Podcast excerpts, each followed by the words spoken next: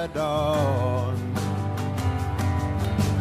Amen. Oh man, will I see All right, Mr. Mark Jacobs, director, producer, cinematographer, f- over 40 years in the film industry, sir. Is that correct? Calling me sir? I guess so. Forty years. Yeah. No. Wow. Yeah. Yeah. a little bit longer, but um, yeah, it's been a heck of a career for sure. Started as a journalist. Yeah, a television journalist. Yeah. What did you come out of college and were in, in a journalism degree, or how did that come about? So, um, no degree, no college. Started when I was 14, Oh my goodness! hanging out at Howard Hughes' old TV station in Las Vegas, KLAS TV, and Wow.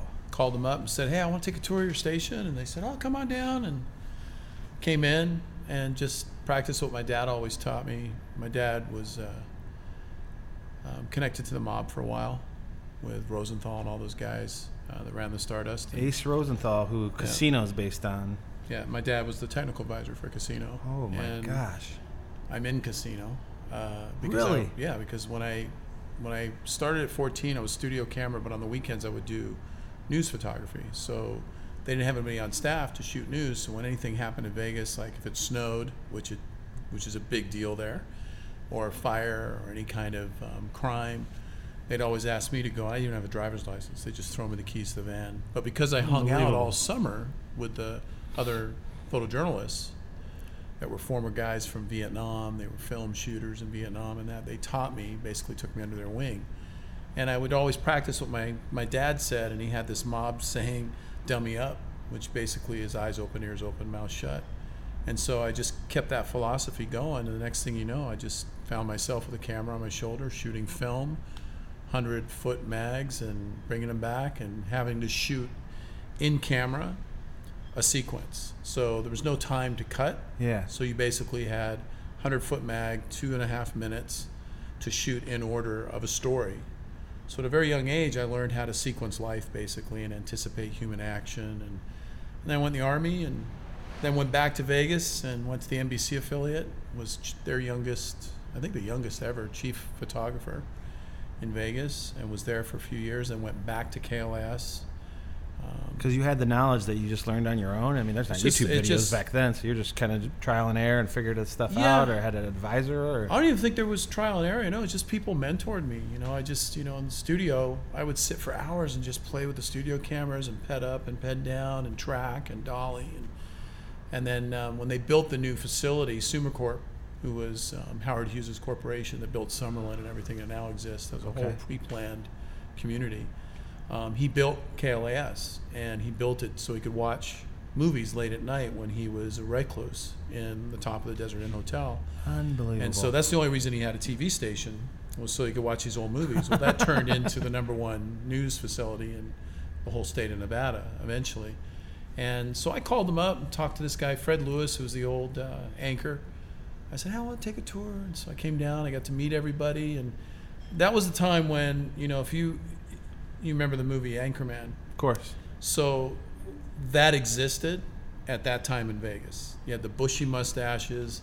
Chuck Russell, who was a weather guy, he cut all the news pieces, VOSOTs, voiceovers, packages, and he was the weather guy. And so they had this old cabinet made out of wood, basically just, you know, plywood. And they had these huge three quarter inch U-matic machines and a little controller in between them. And he'd sit with a cigarette hanging out of his mouth, just smoking away in the in the newsroom. And everybody's typing on typewriters and ripping copy off the UPI and the AP press machines. And he's sitting there editing everything just super fast. And so he and I, he really kind of mentored me a lot. I think he was more interested in my mom. my mom was a showgirl and dancer and Oh stuff, so he was really like into getting to know her. So he would he would literally take me back to my house on the way home. I'd walk there from my house, a couple miles, and spend all day and night during my summer break from school doing that. And then when I went back to school at the age of 15, um, they kicked me out. They said, You can't hang out. We're going to a new building, but fill this out. And I said, What's this? They go, It's a job application. We want you to run studio camera on the weekends while you're in school. Oh my God. And so now, at the age of 15, I'm running a studio camera for the newscast and commercials and community affairs stuff at Howard Hughes' old station, a brand new station now, new facility new equipment, new newsroom, new stu- huge studios, massive, still the biggest there. Where is it in Vegas? It's right. There's an old. Um, if you know where the Encore is, Yeah. Stay there so between across the street from the old Stardust Hotel, Mm-hmm. there was this huge. It's still there. Huge Catholic church. behind the It's right behind the Catholic Yeah. church. At that time, it was right next to the Catholic church, and they tore that building down, and then they built the new facility behind it. What year is this roughly? 1970 something? 1978. so I mean, he's probably cutting on that flatbed with a glass of scotch and everything. It wasn't a so- flatbed. It was three quarter inch. Oh, yeah, yeah, Yeah, no, no. When I started, they were just transitioning out of film. So we literally come back, put it in processing, and they put it up on a film train chain, and then that would project the image into a small camera, and then that would take it on on air, and we would just you know shoot news, and yeah, it was crazy, a little airy. That's 16 so mil. amazing. Is this so? When was uh, Lefty Rosenthal Ace uh, Ace Rothstein was his character in the Casino? But um, what was was that this time period? 1978 to 80, kind Yeah. of. Yeah. So the interesting thing was my dad and mom were divorced, and uh, it was that year when I started hanging out at the TV station. I think that was part of the motivation for me was just to get away, you know, because they were divorcing. Same year that he told me he was legally adopting me and giving me the Jacobs name, and um, so that was pretty heavy, I think, for a 14 year old that I was, you know, Yeah, and. Um, so during that time, he would pick me up on the weekends, and we'd go to the old Las Vegas Convention Center and see the Rebels play, and we'd go to lunch. And we went to lunch at this place called Piero's, which is a very famous place now. There's actually a lot of scenes were shot there for the film Casino, and we'd go to lunch with Fat Herbie Blitzstein, and we'd go to lunch with Spilotro, or we'd go to Rosenthal's place at Las Vegas Country Club and drop off a birthday gift or whatever. And he'd always tell me, "Dummy up." You know, just sit and listen. Shut the fuck up. So I was observant, and when I started getting into news, and then the fall of the Stardust happened, and FBI came in and raided it for skimming, and just basically the whole fall. My dad was running the Fremont Hotel, which was basically called a clean up front hotel. So he ran it on the up and up. So there was no skimming, there was nothing. Great business guy, great casino manager. And so he turned it into a profit making casino in downtown Vegas on Fremont. And then the Stardust was doing all the wrong stuff. Well, because of my connection, my dad was Jewish, and he was my second dad actually. Um, he basically was the money guy, and the mob utilized a lot of um, Jewish people in that that world, if you will, as the money guys, and they would make money. They they knew how to keep accounting and all that kind of stuff. And so my dad had that going for him. And then when it all fell down, it just uh, I ended up covering what my dad was going through, and then all the people, like the argument with at that time Harry Reid and Rosenthal at the Gaming Control Board. Um, my dad's in the background in the original footage, and there's actually people playing my dad and his cousin Murray Ehrenberg, and so I'm covering that same thing. And there's my dad, and I've got a news camera, so I'm shooting my dad. It, it was just weird. It was bizarre. Is So, that in the courtroom circle. scene? Yeah, well, it's not courtroom scene. It was actually the game and control Yeah. board. He was Where going deny to him. keep him out of the black book. Yeah. Wow, that's incredible. Do you That have all this footage still? No, it's all in the archives at Channel Eight. Okay. Yeah. What? So, uh, real quick, Tony Spilotro, who Joe Pesci played in Casino, um, who was actually one murdered in a cornfield right where I grew up, uh, outside Chicago, in Enos, Indiana. You had been around him and seen him, and was he just a businessman and then, and didn't really? I mean, he's not whacking people in front of you, but what was something you could? When I first met him, it was before the Hole in the Wall gang did Bertha's and Christensen's jewelry store, um, which is portrayed in the film. Yeah, hole in the wall. Very small. no, that was uh, the name of the gang. It was the Hole in the Wall gang because they would blast a hole in the wall to get into Yeah. these jewelry stores. Um, I knew of him, but I was a kid. And then as I got into news, when I got back out of the Army, that's when everything kind of fell, the early 80s, like 81, 82. Um, I just ended up backpedaling on Tony and, and Oscar Goodman, who later became the mayor Yeah. um, his attorney, um, every day on the way into federal court, out of federal court to lunch, back from lunch, and then at the end of the day out, because we knew there was a hit on Tony's head. And so they wanted somebody always there. So we all took turns of who was going to go to the courthouse and shoot him walking in and out in case something happened. That's how morbid news is. And um, nothing happened, thank goodness. I think I may have, you know, been injured. Eventually did. but I learned how to backped down steps really well without falling over. So if you see in the film when he says, "Hey, watch it, watch it," don't you know? Oh yeah, I know exactly. That's actually in real life. That was me. He was saying that to. like, be and polite, we were actually be going polite. downstairs backwards. incredible. Yeah, I gotta watch that when I get home tonight now. oh wow, I just have so many questions about that. But we, and I was get- actually in Chicago. We were searching um, old junkyards, automobile junkyards, and WMAQ, who at that time, when we were there, the NBC affiliate in Chicago, was in that huge mall in downtown Chicago before they built Water Tower place? I think so. It was a massive like structure. yeah, it's right on Water Tower, river. Michigan. Yeah, And we worked out of there. or Merchandise Mart too. I think it was merchandise, and um, that's where their headquarters were. They're in NBC and and The O- outfit? owned and operated. Yeah. Oh. And so we would go in, and we left from there to go and search with the cops, looking for the for Tony and his brother because they knew he was dead. They found his car at the I think it was at a motel or something in the parking lot, Old Seville, and they knew that he had been taken and killed, but they didn't they couldn't find the bodies. And so then we left. This was when I was at Channel 3. And so when we left and got back to Vegas, it was about a week later, they found him in the cornfield. Incredible. Yeah. And it what was he really beaten by? Oh, yeah. Everything that happened in the film is basically, I mean, Him and his brother. And, it's the evidence that led to what Scorsese portrayed in the film. And the author behind all this, Nicholas Pileggi. Pileggi. Yeah. yeah. And he was from Vegas as well, or Yeah. is- okay, Yeah. so he had known about all this, and yep. uh, that's incredible. I gotta, we gotta talk about that another time because I got literally 200 questions. And- I'm, what's the restaurant where um, Sharon Stone walks in and has, That's Piero's. and that's on the Fremont. And Piero was my babysitter when we were in the Bahamas. My dad ran casinos at Paradise Island in, in the Bahama Islands, and we lived there for a number of years. And Piero and my dad were like best friends, and he used to babysit me. And then he opened up Piero's in Vegas, and that whole circle of friends, that was their hangout. That was where they went and had dinners. Is this just gave you incredible ideas to write about later in life? I have had so many people tell me to write a book, and I just have not slowed down enough to really think about it. Even now, I'm incredibly busy, so it's Yeah. been it's been crazy. Oh, you still got tons of years. Look, great still- shape. I'm ready. I'm ready. Uh, you live down here in the South Bay with me. It's the best, isn't it? It is. I love it. It Truly is. You're a bike rider, Yeah. um, road bike. Road bike, not as much lately. You get on like a hybrid or mountain bike and cruise No. around, or No. strictly road when you do though. Oh yeah. I was riding for Big Orange for a while. So TV journalism. You're in Las Vegas. You get into your 20s then, and you're still in Vegas. When do you make the move to LA? Um, I stayed in Vegas till about 1995. Okay. And then I went to um, Arizona. I worked at ABC in Phoenix. As a cam hop or As a photojournalist, we, we were doing things at this station that hadn't been done in television news. Uh, we called it No Chit Chat, uh, more news. And so it was less crosstalk between the anchors. It was really just delivering news stories in a very cinematic, fast, retina damaging, you know, as far as the pacing and editing, and doing things very creative, um, like going to a store and buying an aquarium and putting our Ikegami in it and doing a underwater story about somebody that dives for golf balls in a golf course.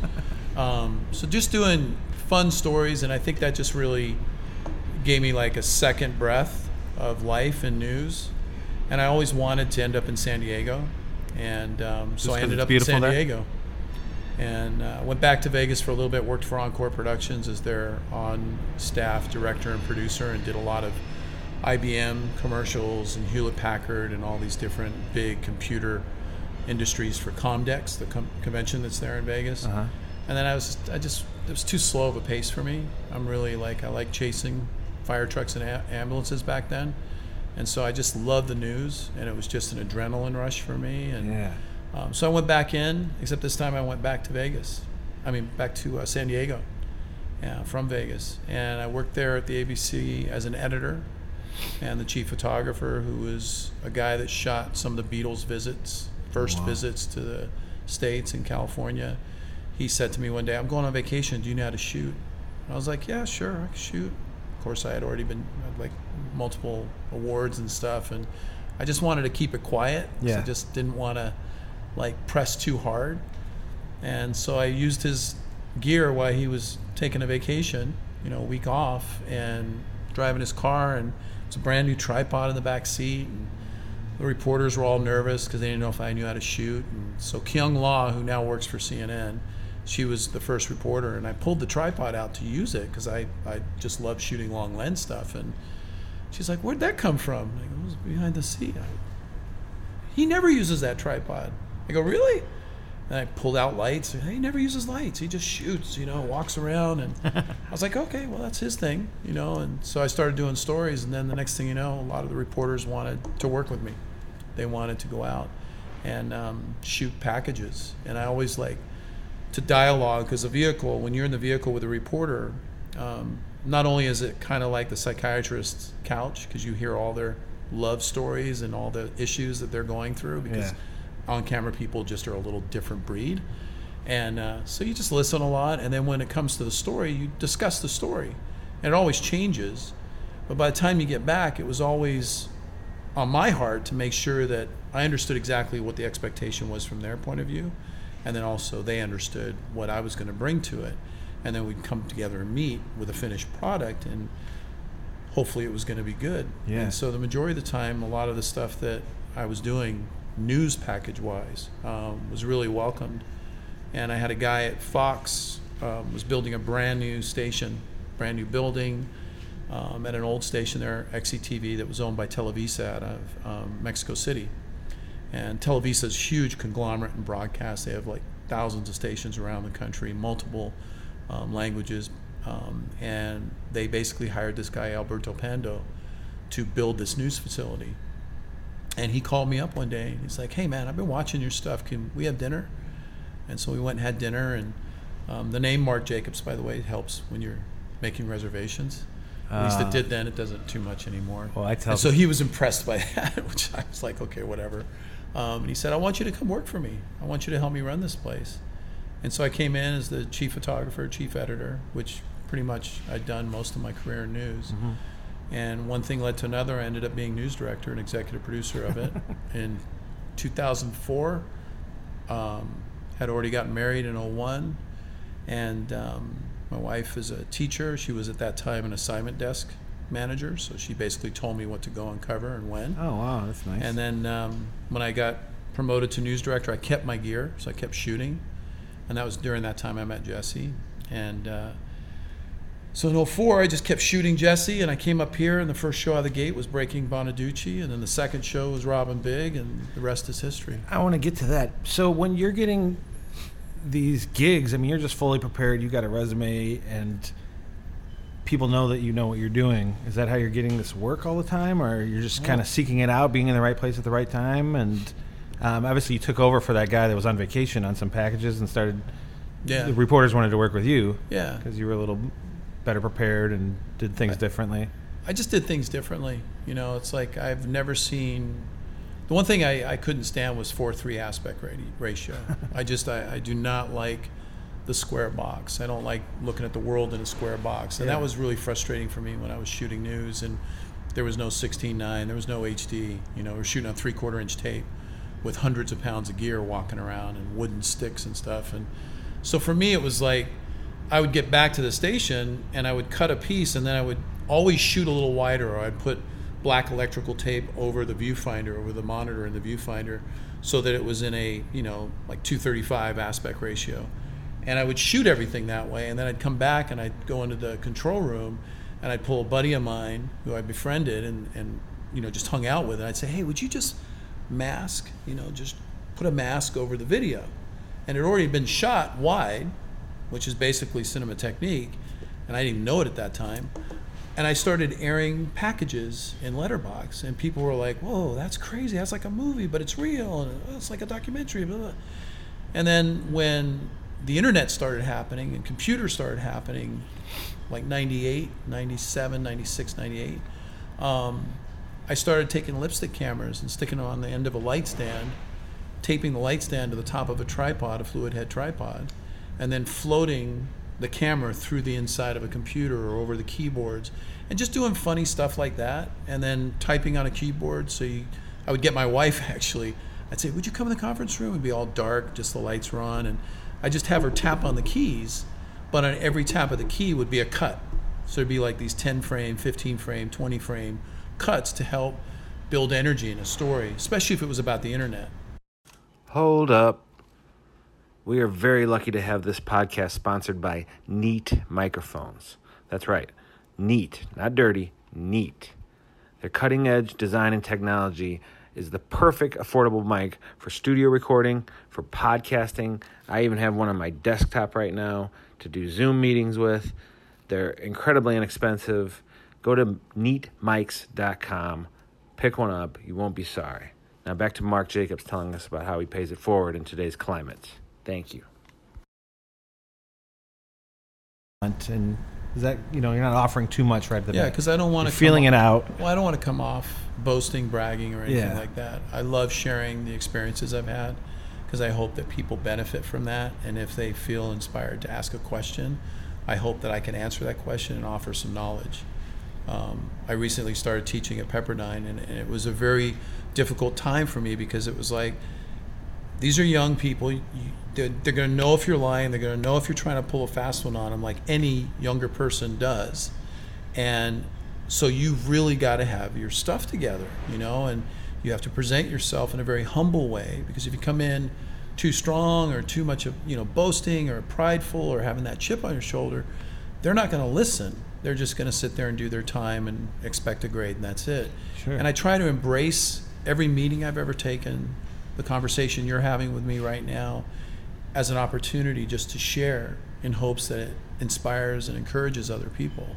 And I, I think over my career, having been that boastful person and life experience, and I'm older, you just start to have a transition in your life and you start to realize, like my wife said, it really at the end of the day is just a job. It's just how good you become is through the experiences that you've had. And then when you give back, it's almost like you're just blessed with more. It's it's crazy to me how that works, but it does happen. Yeah, And when it and when you slow down enough to see it and realize it, everything just changes in your heart. Sure, that's you can only receive what you give out. you Exactly. know? Um, Yeah. I'm I, that's I just told you, you know, I had uh, started this Cycle Guts uh, brand and about life change, and you asked me, well, what was the change you made? And uh, you know, I stopped drinking and just doing things different. But I also just started living uh, more grateful every day. You know, mm-hmm. every morning I start my day off in my mind of remembering how many great things I have, and also, you know, I try to be honest with other people, even if you're a stranger. I'll share my troubles I've had and maybe insight. And I've been I've had lived a crazy life. So when I can you know let people know that they don't feel so alone in their craziness. And um, you know we're all here for a very short time so we should also believe in karma because it's very real and Yeah. you know the stories that you were just mentioning and how you were here and this fell into this and that's kind of how everything's happened to me you know now I'm in film school as you know and it's just I would have never guessed I'd be here five years ago, and it's like you can't plan for the future, but you got to plan for everything. And it's I'm just this, you know, there's an energy in the world that uh, if you tap into it, you'll be on the right path, and you just follow it, kind Yeah. of. You know, you can your gut and your senses are very strong, and believe them. And Mhm. you know, you know what your strengths are, and know what your weaknesses are, and what to stay away from, and people to stay away from. I do. I have to ask you about the Last Dance, though. So you've been watching it for the last couple weeks. Uh, they have all this footage from 1998, 97 season. So I just want your opinion on this. Do you think Jordan's obviously behind this big time, and he's probably, you know, getting the final cut okay on everything because it's about him, and he comes off very arrogant and. You know, he's like a tyrant almost on the Bulls. No one would ever have thought he didn't really want to be. He wanted to be the best in basketball, but he didn't want to be this, you know, kind of spokesperson for African Americans or being, you know, um, this role model, I guess. What how, what are we taking from the uh, the documentary, The Last Dance? He's, he's a perfect example of what the media can do to a human being. Yes. Um, I think I, I worked with, with Michael in Phoenix. I did a whole piece on him um, when he was playing baseball.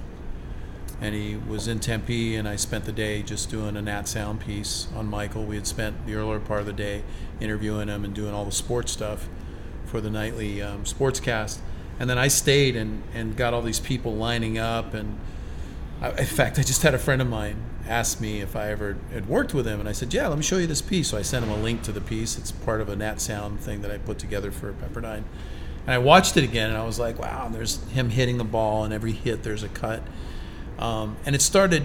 I just started reflecting on everything that was in the ESPN doc series, and um, the thing that's so amazing to me is that I think there are some of us that know his work ethic and knows his discipline and how if you're a coach and you don't say hi to him and you know him, he's going to use that against you, and I that's what that. he did. George Karl. And, yep. And I think when you're on a team that thinks they're all high and mighty, like last night's episode, Kerr and Buechler. and those you guys. come in and you get punched in the chest, you know, um, and he's there to do something great, and everybody has that expectation. But the people that are there are celebrating that they're on the Bulls and look at how great we are when they weren't even there when they won three in a row.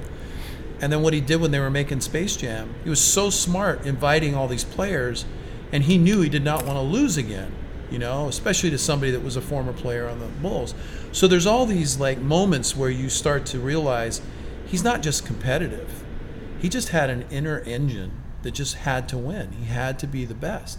And was he at moments arrogant and kind of an a-hole? Of course he was but everybody he played with, he brought up with himself. And I think when you pull people up, again, it's that mentoring thing. When you look at what Kobe said in the first, I think, what third episode, fourth episode, about how there would have been no Kobe without Michael. There would have been no five with the Lakers without Michael.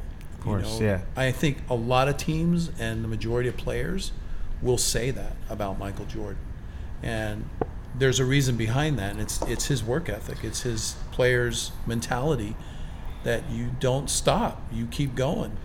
his spirit and his work ethic that you can see now is just I mean it could melt steel beams. He just Yeah. you know he's gambling with the security guards and he just he's laughing taking their money from them. You know who can get the coin closest to the wall and he's just you know he embarrassed his opponents. He wanted to hmm. make you feel bad. He wanted to leave with your money and growing up in Chicago he would always be on the riverboats there and you'd hear about Jordan was there and he you know won 250 last night and uh, you know Scottie Pippen I actually waited on him when I worked at the yacht club and he'd cool. leave me 15 cents. His name was No Tip and Pippen. um, all summer long, he never tipped. I mean, it was very. I just was, Wow. you know, 15 years old, happy to be around, you know, this pro NBA player. He'd come over on a boat with a couple girls, and He's a little PO'd. oh, you can really sense that Yeah. he was screwed. And Yeah, they even said Michael was underpaid. Jerry Reinsdorf said that because he paid his contract while he was still playing baseball Yeah. at three million and.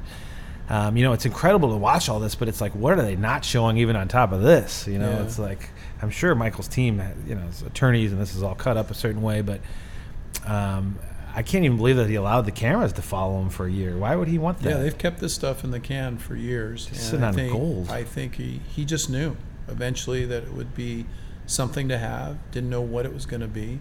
There was no HD then, and everything was shot on film. And anything that was upres, you can tell. But the production value, the music, the orchestration, the the sequencing, um, the connective tissues of storyline, just everything in it is just Top notch. it's ridiculous. it's it's like so well done.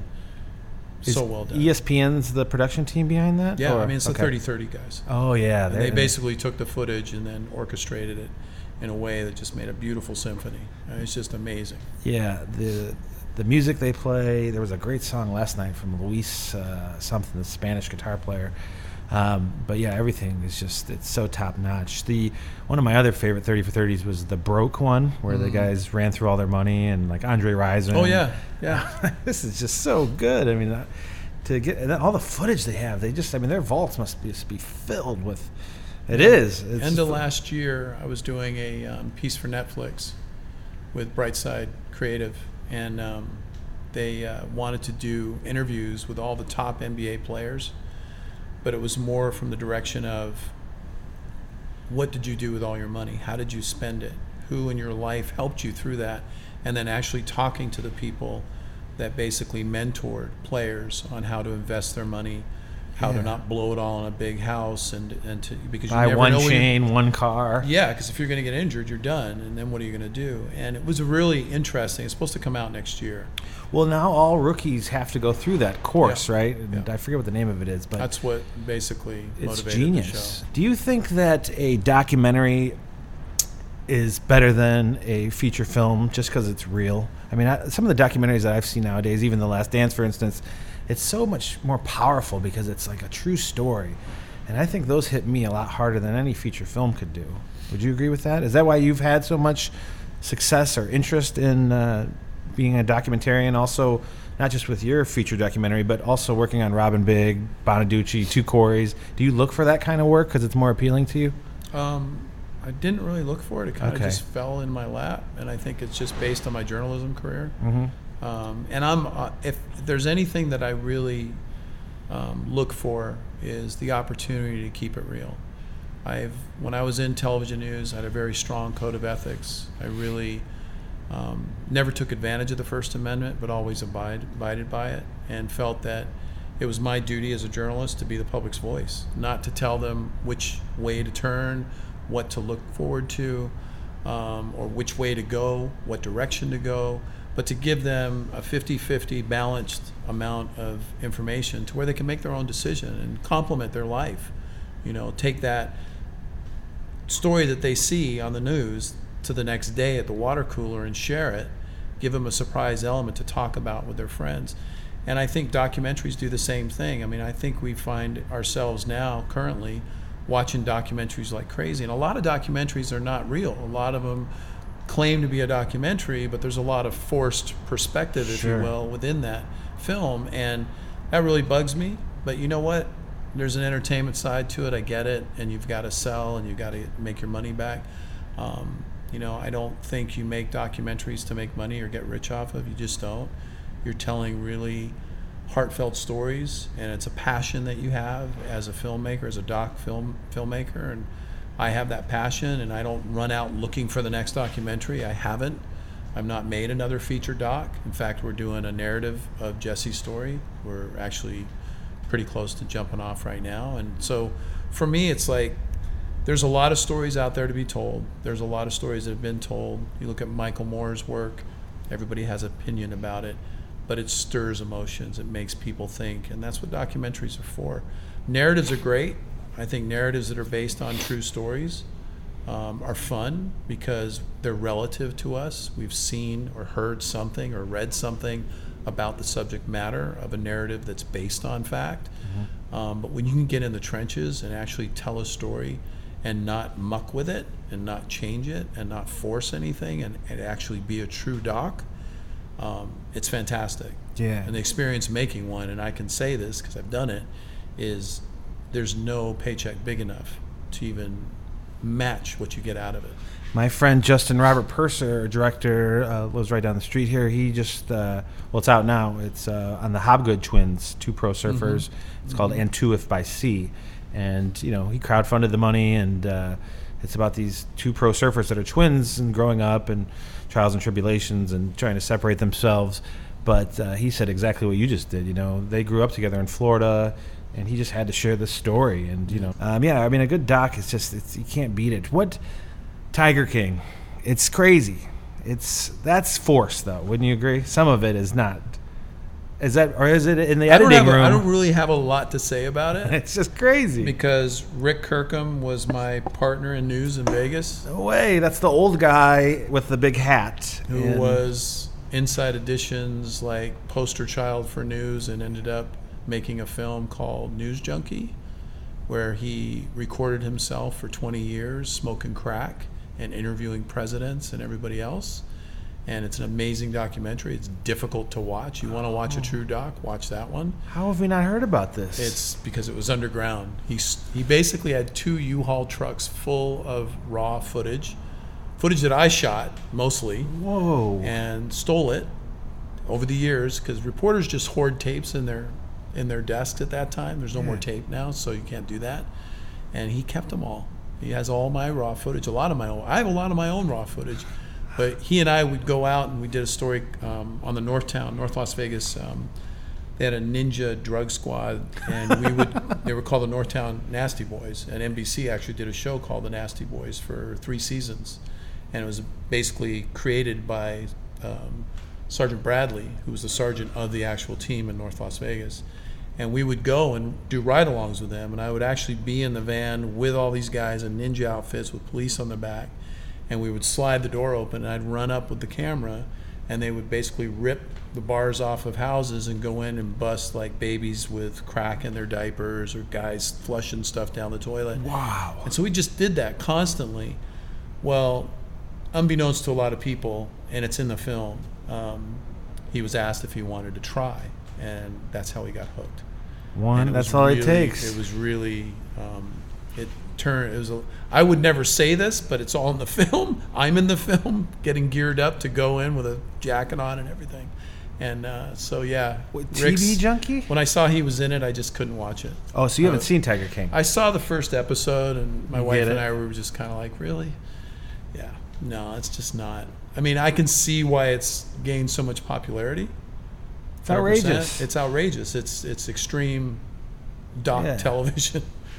Do you think that we're always, you know, everything we consume? Do you, would you agree that it just has to be so crazy nowadays to be successful in the Um, broad? I think before the time that we're in now, yes. I think the time that we're in now, we've all slowed down enough to, I, and I hope this, this is, I mean, just coming from my own perspective and my own opinion.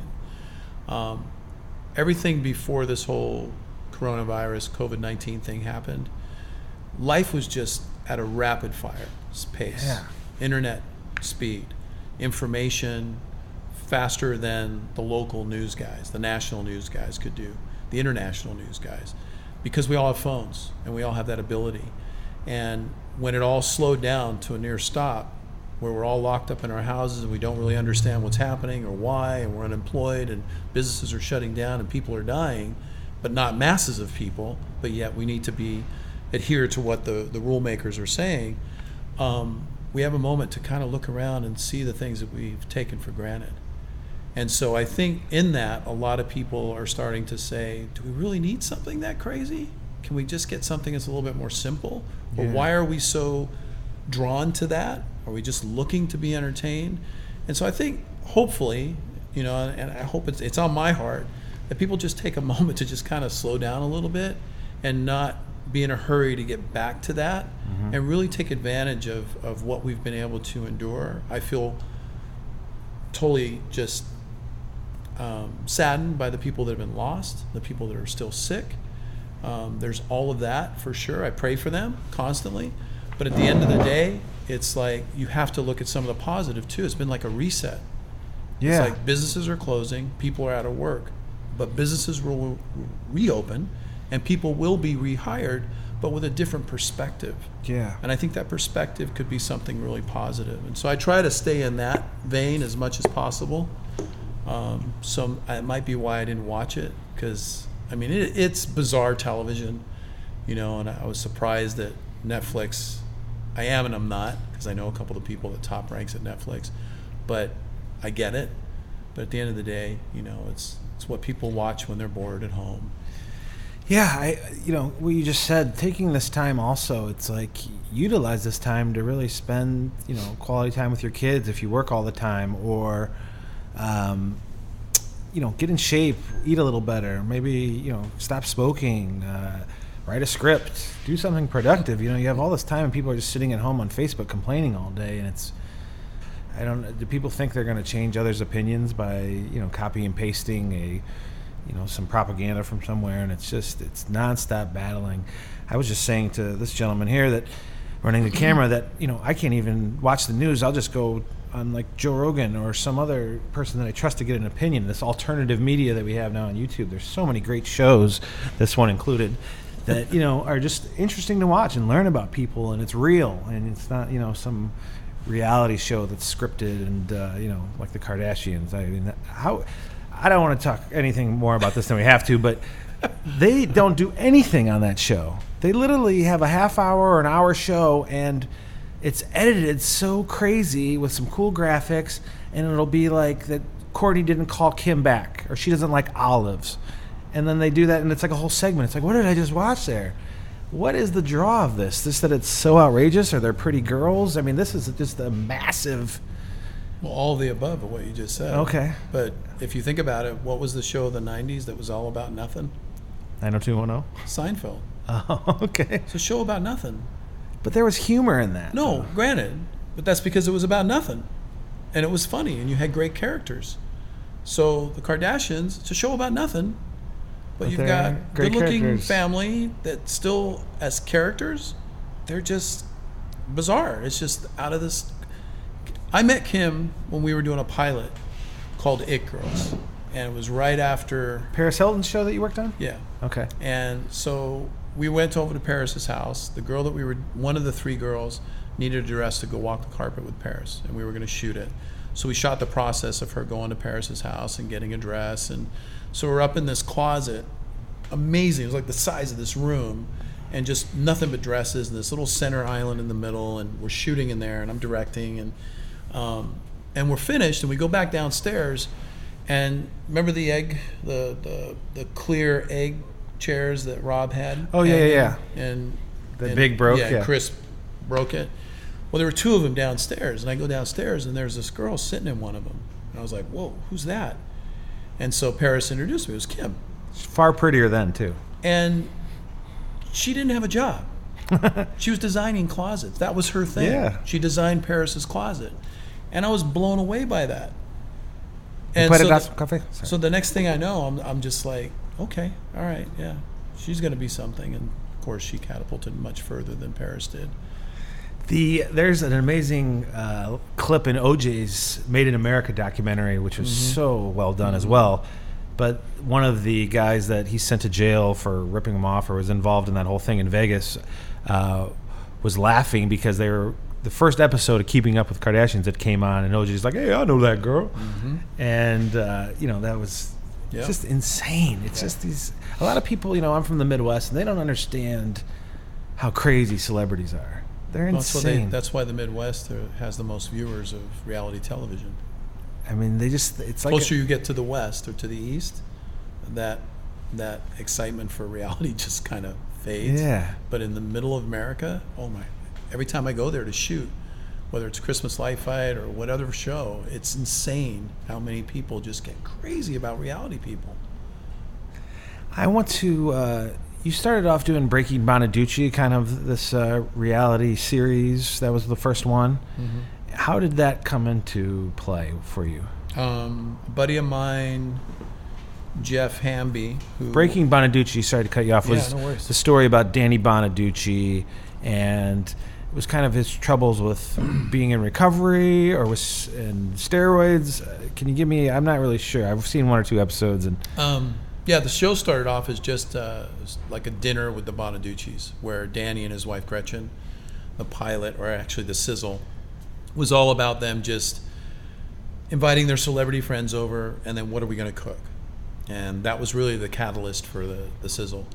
Well, while they were shooting, and I wasn't part of this, um, the the A1, the audio supervisor, Mike Budzik, um, Danny walked up to him and said, "Hey, we're in uh, we're in therapy, couples therapy. You guys want to come and shoot it?" and so Mike called Troy Sears, a very dear friend of mine, gave me the show. producer. Yep. He uh, he told Mike, "Yeah, we got to do that. That's never been done before. It had never been done. Nobody had ever let cameras into um, into therapy, especially couples therapy, especially with that guy." And uh, so they went, and that was it. The show immediately became what ultimately now is Breaking Bonaduce. And so I did the pie. I was asked to come in um, for a meeting. buddy of mine, Jeff Hamby, had done some work with 3Ball, which was J.D. Roth's company, Mhm. and he told JD or somebody said, "Hey, a buddy of mine in San Diego, he's leaving news. He's coming up. He's got something he would love to pitch." And so they gave me a meeting. I came in, and I didn't even get to pitch it. They just said to me, "So what do you want to do? It looks like you want to, from your resume, it looks like you could direct." I was like, "Well, ultimately, that's what I'd love to do. Yeah, but you know, I'm just here to see what happens with this Yeah. idea I have for a show." And uh, they said, "Well, okay, that's well and good, but you want to direct a pilot? We're doing a pilot with uh, this guy from the Partridge Family, Danny Bonaduce. I go, I know Danny. I used to have their mail. I used to have their lunchbox when I was a kid. and I was a big Partridge Family fan. Sure. And um, I'd heard how crazy he was, and You had been signed on to do the pilot Mm. and shoot the pilot, present it, pitch it, and they just fall out of their seats. yeah, pretty much. Didn't take much. Danny's nuts, but he knows what makes good television. So you didn't have to really tell anything. My job was was to anticipate what he was going to do next, get in his head, and have the cameras there to document it. And the stuff that he did was just, to this day, I've never experienced a show so crazy.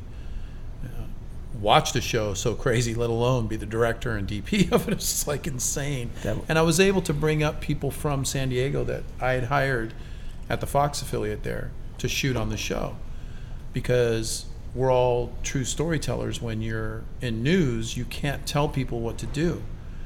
You can't ask them to do things that they wouldn't normally do in the normal function of what that moment is. So if somebody's getting ready to leave, go to the garage, get in a car, and drive to a doctor's office, you can slow that down, but you can't change the momentum. You can't change their steps. Yeah. You can slow it down so you can get the shots in and out of frame, but don't tell them to do something in a different way.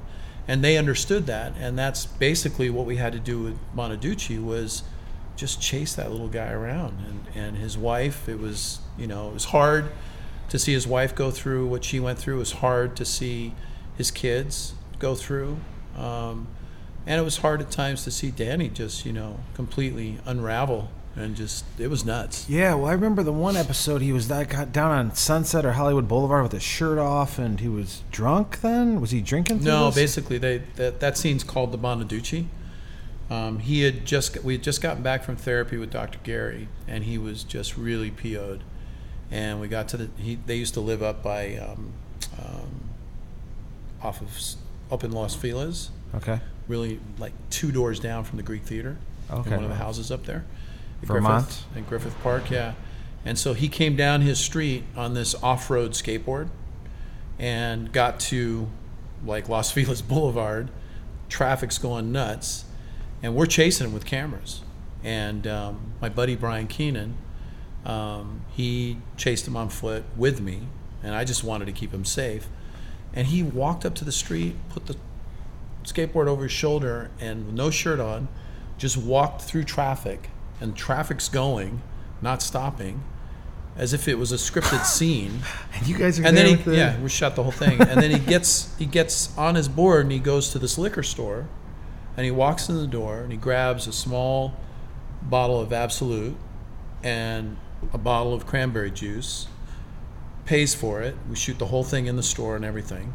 And people in the store are like, "What's going on here?" Do you have to get clearance from that? No, we went back and got Okay. it, but we couldn't show anything in the store, just out in front because it was a public sidewalk. At that time, it was okay. Um, and he sat down on the curb and he just basically took the vodka bottle, put it on top of the cranberry, and shook it, and sat there and guzzled, without a breath, without stopping, the whole bottle. And so they call that the Wow. Bonaduce. And that whole thing aired. Every bit of that sequence aired. And it was probably one of the most memorable, outside of him jumping out of a limo at 20 miles an hour with me in tow and Brian Keenan again.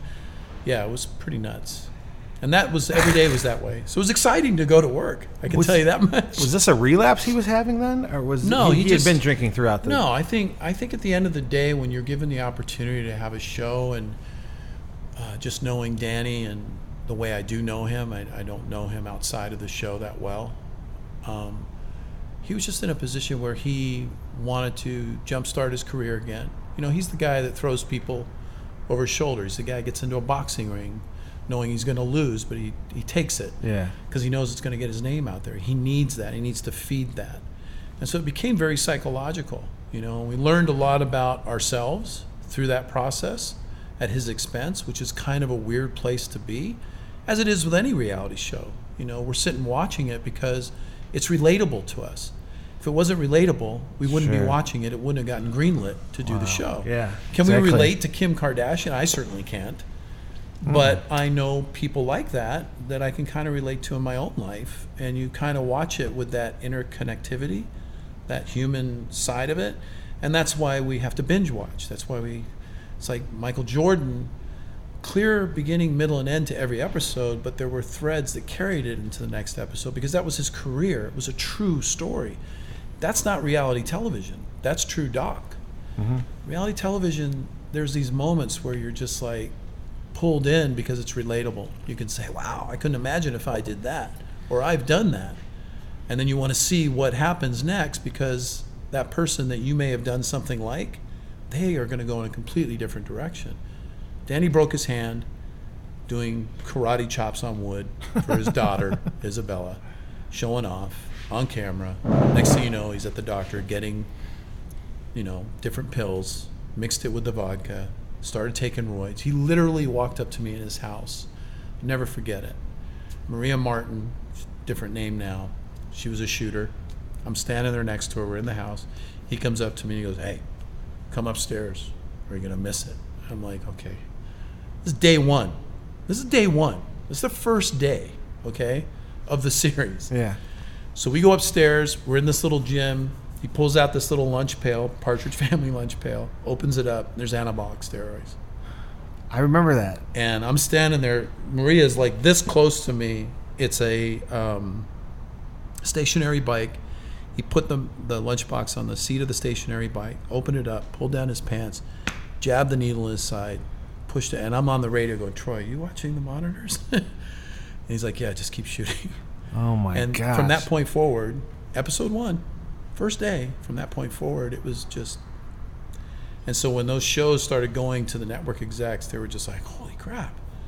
And the thing that was great about it was it was you know couples therapy, train wreck, yes, but there was something to it that again was relatable. People that were going through the same issues, whether Sure. it be drugs and alcoholism or it would be a broken relationship, people in therapy.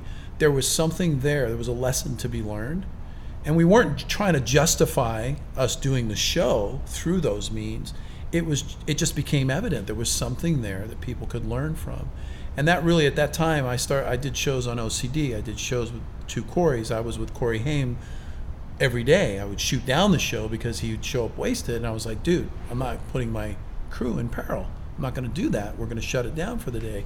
And so in those shows there was always something to give back to the viewers and I felt that way in news. So I felt like some of the philosophy I had in news as far as complimenting people's lives that watched a story delivered 50-50 and it complemented their lives or they took something from it that hey, I didn't think about that or no, I don't want to be for that. I want to be for this.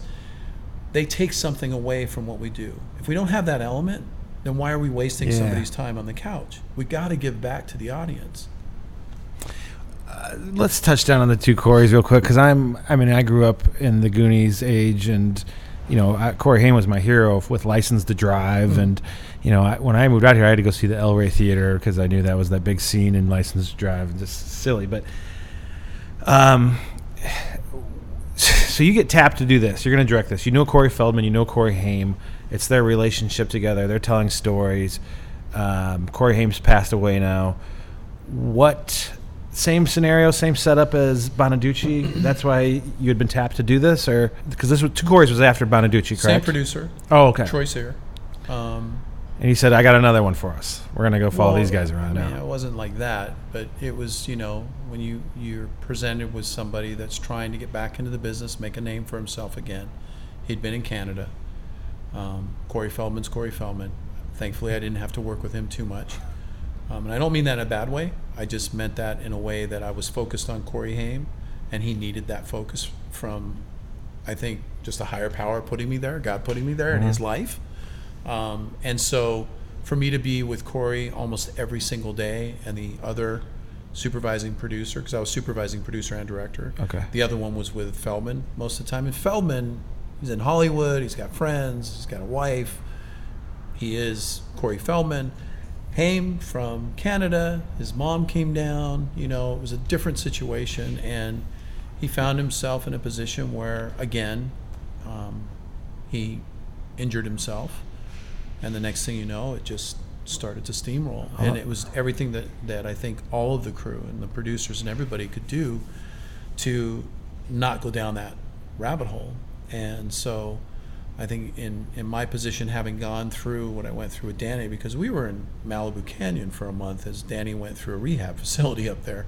So there was a lot to learn how clinicians and therapists work through doing breaking Bonaduce, and then to almost be in the same situation with the, the two Corys, it kind of was like you're just gleaning off of what you've learned through experience, and hopefully, the way you represent yourself to somebody like, like Corey Haim, um, there's a benefit for him that he starts to listen to you.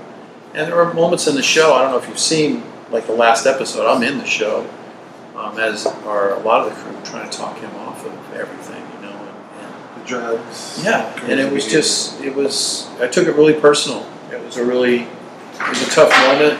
I got really not close, close, but um, close enough to where you know any other human being would have cared as much. What at what point do you intervene? What when you say when you start up a project and you're following someone around and they're erratic, crazy behavior, do you make a promise to you and your crew that we sh- we're here to shoot this, we're doing a job, you know, if he's getting physical with somebody, or is there any a point where you guys would step in Yeah, and say, Oh, yeah. I mean, obviously you just said, Yeah. you know, try to talk him down and stuff, Yeah. but at the same time, it's like you are there to do a job, and it's kind of you know, you need the crazy behavior because it's the truth. It's what's really going on. I, I never looked Not at that it. you're a tabloid journalist. No, and I don't think I ever looked at it as as a quote unquote need. Um, for me, it was this is happening right now. We're covering it, and I do have my limitations, and I will step in when I need to. And you're a big guy. I wouldn't you want to let it go just enough, you know, and it doesn't have to go as far as sometimes it did. The And director- go and sometimes when it goes that far, you're just kind of going, "It's nothing I could have done. It just Yeah. happened," you know. The director is the one though in these situations that's kind of We're ultimately responsible. Yeah. Yeah. that's where the cops turn. Is who's directing this, whether it's narrative, doc, doesn't matter. Did Corey pass away in Canada, or was he at the Oakwood Apartments? Is it uh, Oakwood? And th- and that's by Rob's house too, his, right? Yeah, he was taking care of his mom who had cancer, And it was stage four cancer, and he didn't die of drugs. He was clean. Really Yeah, he had a heart murmur. Nobody Oh, knew yeah. about his heart murmur. He had it when we were shooting the show, and I that's how I got to him. Was like, dude, you've got this in your heart, and you're doing this. Stop it. You know, I mean, we were on the set of Lost Boys 2, and the director came to me and said, "Would you go and talk to Corey? We need to shoot this. We're just burning money." So it was, it was, yeah. I mean, it was quite, quite. And I, again, I say these things to you because they're all on, they're in the show. yeah. It's not like I'm hiding. It's your life too, yeah. Um, so I first came to find out who you were uh, 13 years ago when I had first moved here. Um, I knew some of the people in Rob Dyrdek's camp, Nino Scalia, and I had I came over there to maybe do a PA job, but I think it was to see Nino or something. And you and Shane were there. Um, who was the production company behind with MTV? Is that Bunim/Murray? No, it wasn't Bunim. Who was it? No, it was just Dickhouse. Okay, Yeah, it was Jeff Tremaine's company. Tremaine, yeah. Okay, so Whole he thing. he greenlighted kind of Rob's idea off the DC video. Yeah, well, it was the Cannonball. Started Oh off yeah, with, no um, Gumball. Gumball, yeah, Gumball with um, oh, what's his name? Max. No, he did. He just did um, Zombieland, directed. To Oh, Ruben Fleischer. Ruben Fleischer. So Ruben Fleischer basically is the brain behind Gumball. He's the brain behind um, a lot of Rob & Big. Um, he was the guy, and he's still doing a lot. So Yeah, he just did another great film. He did Gangster Squad. Um, yeah, a lot of big names in that, that film. So as Chris Christopher Boykins He's passed also doing Stumptown. He's the EP on Stumptown on ABC. Stumptown. hmm Oh, that's a series. Yeah, on Okay, ABC. I don't watch really, anything. Really good. Really good. Um, but Rob, they filmed uh, Christopher Big Black Boykin, Rob Dyrdek. They go on this Gumball, uh, which is a car, not a race, but it's just a yeah, it's like tour, Gumball Rally. a rally. And they went from, did they do Europe or San Francisco to LA or something? Did Long Beach all the way across to New York or Okay. something. Yeah. And Rob comes up with this extra video for DC that he needs a security guard, and they've been pitching it to MTV. And nobody knew who the hell Rob Dyrdek was. He was a, a pro skater, but If you're a skater, you knew who Rob Okay. was. Yeah. I'm not. Uh, but I had came over there and I didn't really care who Rob was, and I thought it was kind of a stupid idea for a show and whatever. And I got moved to I think Newlyweds with Nick and Jessica or something was Oh, going on at that yeah, time, it was a great which is a show. really great show. oh, um, but uh, what's the process of getting that show? Because that was a monster hit for MTV. Um, I mean, I think that has some of the highest ratings I on MTV too. A lot of it, I was rep by William Morris at that time, and um, I had done Adventures in Hollywood with Three Six Mafia. with um, Kutcher and all those guys, and um, the success of Bonaduce, I think, had a lot to do with it. Um, I was getting tapped to do Kitchen Nightmares with Gordon. Yeah. So I was getting all the all the you know really um, the people that make good television. I'll just leave it at that. Um, and Rob and Chris are they were forces. They were comedic. They were Abbott and Costello on skateboard. You know, and um, and I think it just was the success of Tremaine at that time with Jackass and and doing multiple follow ups. Um, that was interesting to Yeah. go and speak with Jeff in his office and almost be um, duped into having uh, a Miller High Life bottle filled with urine. Oh, they, did they did some crazy stuff, and um, I mean we pulled up in front of the production company.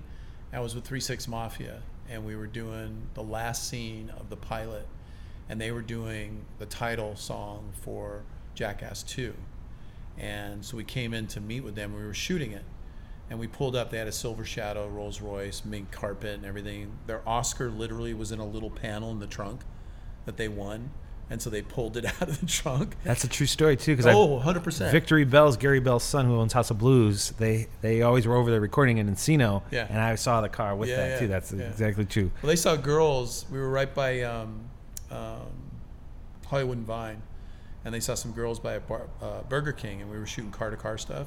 And all of a sudden, they pull in the Burger King. I'm like, "What are they doing?" we pull in. They start talking to these girls, like, "Hey, you want to see my Oscar?" Like, get out! Who do you guys think you are? Blah blah. Oh yeah, and they opened up the trunk, and there's the Oscar. We were. It was all on camera. It was hysterical. Um, anyways, we pulled up in front of Tremaine's offices, and Steve-O's in, out front peeing in a bush. Broad daylight, like there's a little stand there to get like hamburgers or something right on the corner in front of their old office. And I'm just like, Dickhouse's office. this is going to be great. This will be a great shoot. it was nuts. And then Jeff's like, you should come in and see part of the what we're doing for Jackass 2. And it was that whole scene with um, Wee Man on this bar stool and he kept getting electrocuted. And he was, you know, that was one of the greatest skits ever. then the snake thing. Oh yeah, he lives down here. Jason Acuna. He owned Chronic Tacos Yeah, right down yeah. the street. That's Yeah, no more, but. I see him all the time skating around. Uh, extremely nice guy, lives by me, kind of. Um, But no, I think that was just through the agency and um, just reputation of the shows, the crazy shows that I had done. And did you get three six to do? Because Rob on the first episode, or on the pilot, they had uh, the party in the backyard with Yeah. the pool there, yeah. um, and three six I think- performed. I think, maybe my name helped. I didn't call them and say, "Hey, Okay. come over." No, it's not like that. So Rob has this idea. He gets a budget. You guys show up at the house one day, and then he has Rob is a, a force in coming up with story ideas. And Yeah, every day, every he- day. It was like was- I would come in and I'd kind of say, "Hey, what are we doing today?" You know, and they're like, "Go talk to Rob." And I'd go upstairs, and he'd still be waking up. You know, I go, "What do you want to do?" Ah, you know, Chris needs a new bed. that IKEA bed's crap. So the next thing you know, we're bouncing all over a mat- mattress store, and then they're trying to figure out how to get the mattress on their SUV to bring it back, and that's the episode. You know, or we're driving for a skate thing in San Diego, and you know he's just riding dirty, and the next thing you know, he gets pulled over by a cop, and that was all real. Yeah. And we're just following along, shooting car to car, and we pull into the to the mall, and they didn't stop. They thought, I guess they were untouchable because we were shooting the show. yeah, I remember Cop that. just unleashed on him. It was Yeah. fantastic television. The cop's like, "Don't put me on TV." And we're like, "We'll fuzz your face." Blah. And Black's kind of going Oh, back and man. forth with him. It was yeah. But What- there were a lot of moments like that. but as Black said on TV, he was living down the street. He was never in the house. No, the house was a house for television too. Yeah. It wasn't really Rob's house. Okay. It was for that time. He was living there. I knew Erica Schaefer, who he dated. I think at that time. Did you ever meet Erica? She's a realtor. I might have. Um, yeah, I don't remember. But I thought he had purchased that. F- was it have. for the show though? I mean, Yeah, yeah, yeah, yeah. That was genius television. I mean, just funny, you Yeah. know, make you feel good kind of stuff Small too. You crew, know. not a lot of lights. What were you rolling around? What cameras are you using on that? DVX 100Bs. Two of them, two, Two guys, and That's just it. what? Yeah, What do you have in the a car? lot of just small. GoPros, No, cigar cams, Sony's, old school. and then like what's? Uh, we're mutual friends with Shane Nickerson. He's Yeah. a big MTV guy. Uh, obviously, with uh, especially with Jeff on Fantasy Factory and uh, Dude Perfect now. What what's uh, his role as an EP on that? Or was he? He was mostly an edit. okay. Yeah, he was really kind of like supervising all the cuts. making sure that the comic was there and it was written well and And he comes from a comedy background, yeah, Groundlings. He's a really funny guy. Um, and you guys had your like studio kind of in the basement where the pool table was. There was that. Were? Um, yeah, there really wasn't a place for us. There wasn't really a tech room per se. It was Yeah. a garage downstairs where he was keeping his his rolls, or his Bentley, I should say. Um, but that was about it. We pretty much worked out of our vehicles because we never knew when we were going to have to load up and go. And so we were already small, small camera, um, but we had hops on it, you know, to a mixer, one mixer, two cameras, and me. I love around that. That's inspiring for a filmmaker was fun. to It was do fun. that. That. It was good. And I mean, Rob Dyrdek is a mogul now, gigantic. Did you know at the time that he was going to blow up off of this? Yeah, after working with him a few times, you realize like, what "This a is gonna be businessman he is, and all of his decks are on the wall, and you're just like, he's drawing pictures of shoes and decks, and you're like, okay. Yeah. I asked him to go out like partying. He's like, oh, I'm done with it. I got too much. I'm just gonna, you know, this is 13 years ago, but um, very nice person. Yeah, he's a great guy. Amazing stories. So let's talk about one of the greatest documentaries I've watched. Watched again for the second or third time last night. Again, it brought me into tears. Uh, the story of Jesse Billauer, who was an amateur surfer and was paralyzed by a wave in 2001, No, 1997. 1997. How did Jesse come into your life? Uh, news director at the Fox affiliate in San Diego, sports um, reporter came up to me, and Katie Temple, and she said, "Hey, you've got this story tomorrow um, about this guy in a wheelchair. He's going to go surfing. Kelly Slater's going to be there. Rob Machado's going to be there. All these great surfers." I'm like, "What?" And I'm a surfer. And I was like, "I'll be there." Not even thinking about the guy in the wheelchair. And then the next morning, went out there to, uh, oh, where the heck was that? Encinitas, right? No, it's above Anita's. I'm trying to think of the break. Anyways, we show up and um, I meet Jesse, and that was it. Cardiff. Cardiff, yeah, Cardiff Reef. I met Jesse. It was over. It was done. He and I just hit it off, and I was blown away. This guy who's paralyzed from his shoulders down is gonna get on a epic day. You saw the in the film the stack of Yeah. waves, just amazing. And Kelly Slater and all the surf stars was just nothing anymore because I was just blown away by what this guy was going to do. And um, after hearing that Rob had taken him out, pushed him into waves, and understanding the process, we shot the story, put the story together. Kelly's in it, Rob's in it, all these people. It was, Rod, it was Kelly's birthday. Um, Oh, yeah. Rod's unloading the board. They're paddling him out, throwing him into these like you know they had to be four or five feet on the face. I'm just like what? And at that time, there's no helmet. There's you know he's not even wearing a he's not even wearing a, a, a life vest. He's Yeah. just and he bounces around like a buoy. And um, He's like, I'll hold my breath. I'm, I'm good at that. so then I went to his house and delivered like an extended cut. Two of the best surfers in the world both live in Southern California Kelly Slater and Rob Machado. A mile from Machado's home in Cardiff, the two celebrate Slater's 30th birthday by doing what they do the best and love the most. But today isn't about receiving gifts, it's about giving. My first name's Lady Killer, last name's High Roller, aka otherwise known as Jesse Brad Billauer. I'll go these last, or I'll take you on the reef. Whatever feels Yeah. good.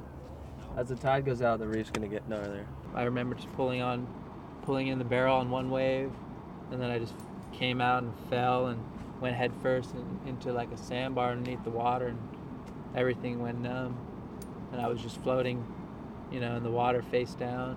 It was gonna be good. I was gonna turn pro and travel and get paid to surf and when Jesse became paralyzed in the first place, Rob and Peter and I were up in, in Los Angeles, and uh, we went to see him the next day in the hospital.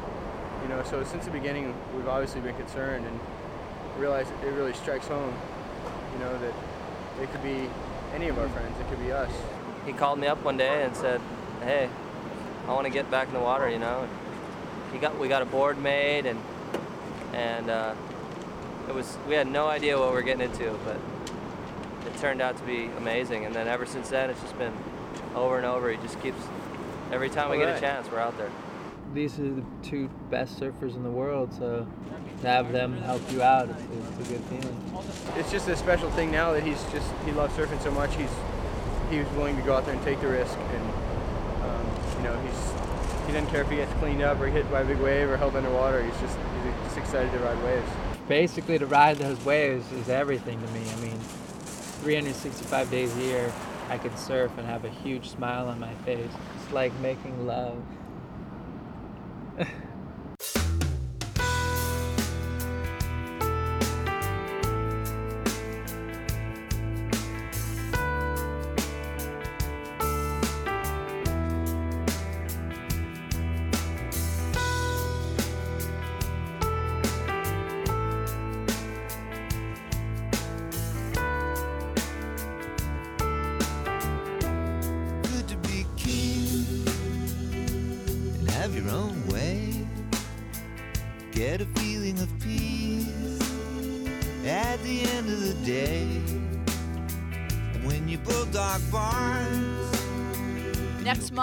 six year anniversary of Jesse's accident, and he'd be kidding you if he said that there haven't been dark days. I hear stories and I see friends of mine, the current world champion right now, CJ Hobgood. I used to surf against him.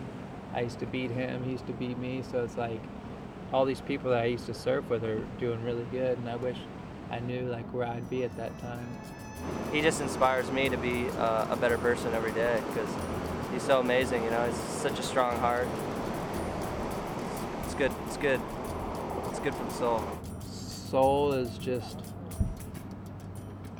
feeling free and open and loved and cared and knowing that life rolls on.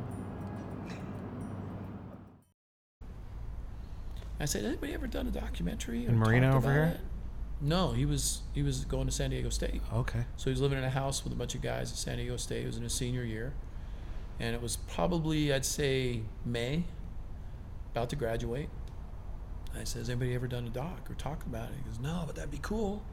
And he was just starting to talk about doing a website, which ultimately became LRO, Life Rolls On.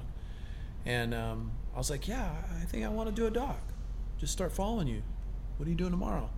So I'm graduating tomorrow. I go, "I'm- that's going to be our first shoot. so I shot him graduating, which is in the credits of the film. And um, from then on, it was eight years of my life just shooting all these pop-up tent surf events where he was just putting his name out there in his organization and inspiring young kids in high school, grammar school, corporations, high school, colleges, universities, just telling his story and how he gets back. And then I would shoot all the videos that he would show at all these speaking engagements. And I'd put them to music and they'd have titles. And then it was Jack Johnson, it was Ben Harper, it was Tristan Prettyman, all the people that are in the film are basically the ones that I was using as Final Cut 1 started back in 2002, 2001, all the way to Final Cut 7 when we finally did the final cut of the film. And so technology was changing at the same time I was shooting this film. So it started in SD, you know, 16 by 9 aspect, thank goodness. Yeah, DVC. I noticed that. DVC Pro 25 bit camera that could go into squeeze mode. And then all the footage that he had that his parents had shot through his childhood, they just gave to me. I still have it. All the footage, all the 8 Yeah. millimeter, Hi8, all this VHS footage of him, him and his brother surfing. He was actually a pro surfer. He was sponsored by Billabong when he has ac- accident. Oh, really? Okay. And um, he was the next Kelly Slater. And so I just kept shooting his life, and they gave me all access. There's stuff that I wanted to show, but probably better I didn't. Um, just his process of his program and um, how he has to be cathed, and you know, has to cut his. Somebody else has to cut his steak, but yet he gets on a 15 foot wave and gets barreled in Fiji or goes Shark with diving. Great white, first ever quadriplegic to get Oh, in a shark cage. Yeah. So I mean, it was the whole crazy. story of, I mean, I'm all too familiar with, you know, overcoming adversity, uh, father committed suicide and all these crazy tragedies. But I can, so I can really recognize, you know, just not even what he's going through, but just relate what we were just talking about. And uh, what I really picked up also in the film, uh, Jesse's story, if we hadn't mentioned it, um, was the father-son relationship. How um, there's a amazing quote here, and I love the quotes that come through the screen. Uh, start every you know 15 minutes. Sacrificing your happiness for the happiness of the one I love is by far the truest type of love.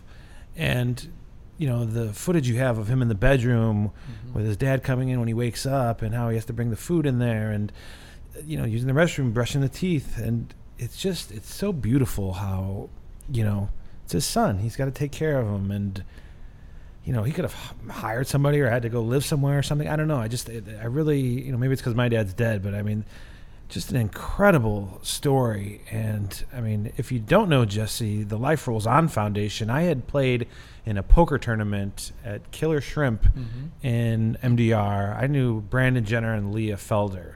And because i was i come from the music world and they had invited me to this poker tournament because i was a big gambler and you know it's fake gambling but um, and just hearing about it and you know the room's filled with celebrities and um, it's just I feel like I had told you in a text this needs to be played in rehabs and Mm-hmm. you know obviously Jesse does this thing going to schools and universities and telling his story and it's so motivating but I mean this film should be everywhere and um, you're doing a narration of it now Jesse's narrating the film t- Yeah, tell, well, tell me about the process Currently, I'm shooting a film about his grandmother, who's a three-time Holocaust survivor. Um, we started shooting that right before the pandemic hap- happened. Um, and she's 92. She speaks at the Museum of Tolerance every Monday, and she's just an amazing woman. And she lives right next door to Jesse. Jesse bought the house next door to Jesse, so they live real close now, literally next door. And um, George called me about two years ago and said, "Hey, I've got this guy here. He's been really just helping a lot with the They Will Surf Again um, events, and he's one of the volunteers. And he's written a script for a movie. He wants to talk to you. I'm like, sure. Tell him to give me a call. No, he's right here. And so he puts me on the phone. He goes, hey, I just want to see if I could talk to you and send you some paperwork about getting the life rights to you and your film. And I go, well, yeah. What's it for? And he's like, well, I've written a a narrative script that's based on Jesse's story, the movie and Jesse the person. I was like, oh yeah, I'd love to read the script. Wow. And so I read the script, and long story short, I'm going to direct the film. We've just um, brought on two producers, a line producer, and um, we pitched it to Bob Hurley. Um, and Bob's who owns Hurley's Yeah. surfboards and he's to apparel be involved in it and um, musically we um, i don't want to give away too much but i will say probably one of the biggest bands in the world may actually help do the music for the film I can only imagine because in Jesse's story you have Jack Johnson, Ben Harper. The way you used "Amen," Ben Harper's song in that was genius. Uh, that's one of my favorite Ben Harper songs, and it brought so much power to that scene. Um, and Jesse's, you know, looking right down the barrel of the camera, and you know, going in and out of that, where he's narrating what's going on. I mean, it's just, oh, I'm, I'm reliving it right now. It was, I'd I'd seen it before when it came out. You know, what, eight years ago now, six years ago. 2009 Okay, so 11 years ago, roughly. Um, but it's, it's just so powerful in how you how you did it. I did you? it. Oh, I appreciate you, you. doing it. Those are the kind of films that I just, you know, it's such real life. It's so, I don't know. I we got to get this out everywhere. I, I, and I really think it would be placed so well. Um, Well, it's hard because the music rights, Have um, expired. licensing, all that stuff. I had to, because I don't know if you saw the credits, but I pretty much take on every credit in the film. 'Cause it was just me making it with my family and with Jesse and his dad, um, and they were in it. They were in front of the camera. Um, so I had to be the music supervisor. So I had to approach Universal and ASCAP and BMI and all those people for the masters and publishers Mm-hmm. rights. Artists, yeah, use it, no problem. But No fee, contracted. nothing? They're con no fee, Yeah. but they're contracted. of course. And so they gave me gratis rights for festivals only. Could not do anything on the internet. Could not sell the film. So we've given it away, basically. Just give it away. And um, there have been a there were a couple offers when it went through the festivals and won a lot of awards. And the festivals ran the festival circuit for two Yeah, years. did really well. Australia here, all over the place. And um, would love to mass you know put it out. I've been asked to do a number two because he has twin boys and a wife and Yep. um, and there's a whole nother dynamic to that. He's still surfing, and Life goes On is now the biggest adaptive um, organization in the world. There's actually the adaptive world championships that has sparked surfing to be in the Olympics. So when you start to follow the, the weave of the thread of Jesse and how he has affected surfing for adaptive people, um, non upright people, um, you start to see the power and and just the encouragement that he's offered to people through just his example. And I never made the film to be a dad's film. It turned into that through the festivals. I would have people come up afterwards. We do a Q and A, and they would say, "Thank you for making that film. I'm a father, and that's that just." I'm like, but I, I just made it so when people looked in the mirror, and they'd see the film, they'd look in that mirror and, and think about what not to take for granted in their own lives. That at any time you can lose it. Everybody thought it was a father's film, just like you just said, and it is. It is, but it was never. That was never my intention. Yeah. But he sac George, his dad, just sacrifices, and still to this day, sacrifices everything for Jesse, and it's absolutely amazing. It's so I've never beautiful. seen I've never seen a father do that for his son. Not that any father wouldn't. I would for my daughter, but it's you know, it's crazy when you document it. Well, watching what we're going through, watching that while we're going through this pandemic right now, and what you just said, you know, really realizing what's important in life, and like, you know, this is what this guy has to deal with every single day, and it's like we complain, we're so overprivileged as Americans, and you know, we complain about everything, about our coffee being wrong, or if our Instagram filter's not working, or the stupid show that's on Netflix, and it's just you know, it was almost a rewind to when you filmed it even 10, 15 years ago. And it was just a calmer time then. My dad was still alive, and it was just, oh, it's so powerful. I can't even start talking about it because it's that good. It makes me, it'll make me cry. Um, but Ben Hopefully Harper, you'll see the narrative one. yes, oh, 100%. It's pretty amazing. And Ben Harper's in there, you know, and I know uh, Ben through Matthew Batone, who was his photographer for a long Mhm. time, and he's like, you know, I don't just get on interviews and come do this for anybody. He's like, I love this guy, and look at you know how motivated he is, and what Well, that the scene in the movie that you see, there's two of them. There's one where he's sitting with Pacific Palisades in the ocean behind him, Mhm. which is just outside of his house. He was still married to Laura Dern then. And then the other scene was at RIMAC, and it was the first time we shot Jack on stage, Jack Johnson, Uh-huh. and Jack was opening for Ben. Well, now Ben opens for Jack. It's the other way around. And we went, and they were playing ball in the gym. Ben and yeah, it looked like you were in a gym. And I was like, Jess, can we like get some? Because he wanted to go say hi, and uh, he gave us access. And I said, I'd like to ask him some questions for the film. He said, I don't know, let me ask him. And so Jesse did his magic because he's just a great, smooth talker. And he says, Yeah, yeah, man, Jess, anything for you. So he sat down, and I just wasn't getting the right answer. And I'm shooting handheld. I'm standing there, and I'm like, my question was, what does this? Why does this guy inspire you so much? Very simple question, but the answer just wasn't like. It didn't have passion behind it, and so I just kept asking it, and it was almost as if I was saying. What's so big about Jesse? Why does that even matter in your life? You know, and Yeah. eventually I asked that It's question. a defensive and almost answer. So pissed off, and that's the fight that's in the film I love that. a year later, he calls Jess and says, "You know, that day Mark asked me that question, was such an a-hole. I can, will you see if he'll do the interview again?" and so then that's why the interview is in front of his place in Pacific Palisades. We spent two hours doing that interview. You should see the raw footage of that interview of Ben Harper talking about how we're, we're just little specks of dust in this massive universe, and he just goes off. Is just mind blowing. I've watched it recently because I've been going through the footage, and I'm just like, you start looking at all these little pieces that ultimately became the 74 minutes and how it transpired over eight years and just the access the access to christopher reeve Yes. seeing christopher reeve was like going to see the president there was so much like security That's how it looked in there. I noticed that. it was insane How? Let's t- touch down on that real quick because Christopher Reeve and Jesse meet up and they have a conversation about uh, spinal cord injury. And I mean, Christopher Reeve's in this big suite. Were you in a hotel? Obviously. Yeah. What hotel? it was um In L.A. no San it was Diego? down at salt creek Okay. down in um, like dana point But it looked like area. he had all these handlers, and obviously he's you know a paraplegic, so he needs people helping him. But he had security there, and there's like like you guys had been brought in just for this period. Why? Well, it was kind of a step and repeat with Okay. Chris. There were other people there seeing him. I think it was like three or four other people. Gotcha. Jesse was the last one to go in, and There's he had twelve called people in Jesse the room. when Jesse was in the hospital. When Jesse first got injured. Yeah, injured, and he 'cause mentions had already that. been uh, injured, and so um, Jesse had to remind him of that, Mhm. which is understandable. I Sure. can't imagine how It came people to him. Seen, but it did come to him, and and if you watch it, ag- if you've you've seen it a few times, but you see Jesse work it. You see him work Life Rolls On because he says to Chris before Yeah. he leaves. He you gets know, a soundbite Life on rolls it. on, right? He goes, "Yeah, life rolls on." That was so great. You- and that whole thing, literally, is one roll for five minutes. They timed the visit, so you only had five minutes. They gave us maybe thirty seconds extra.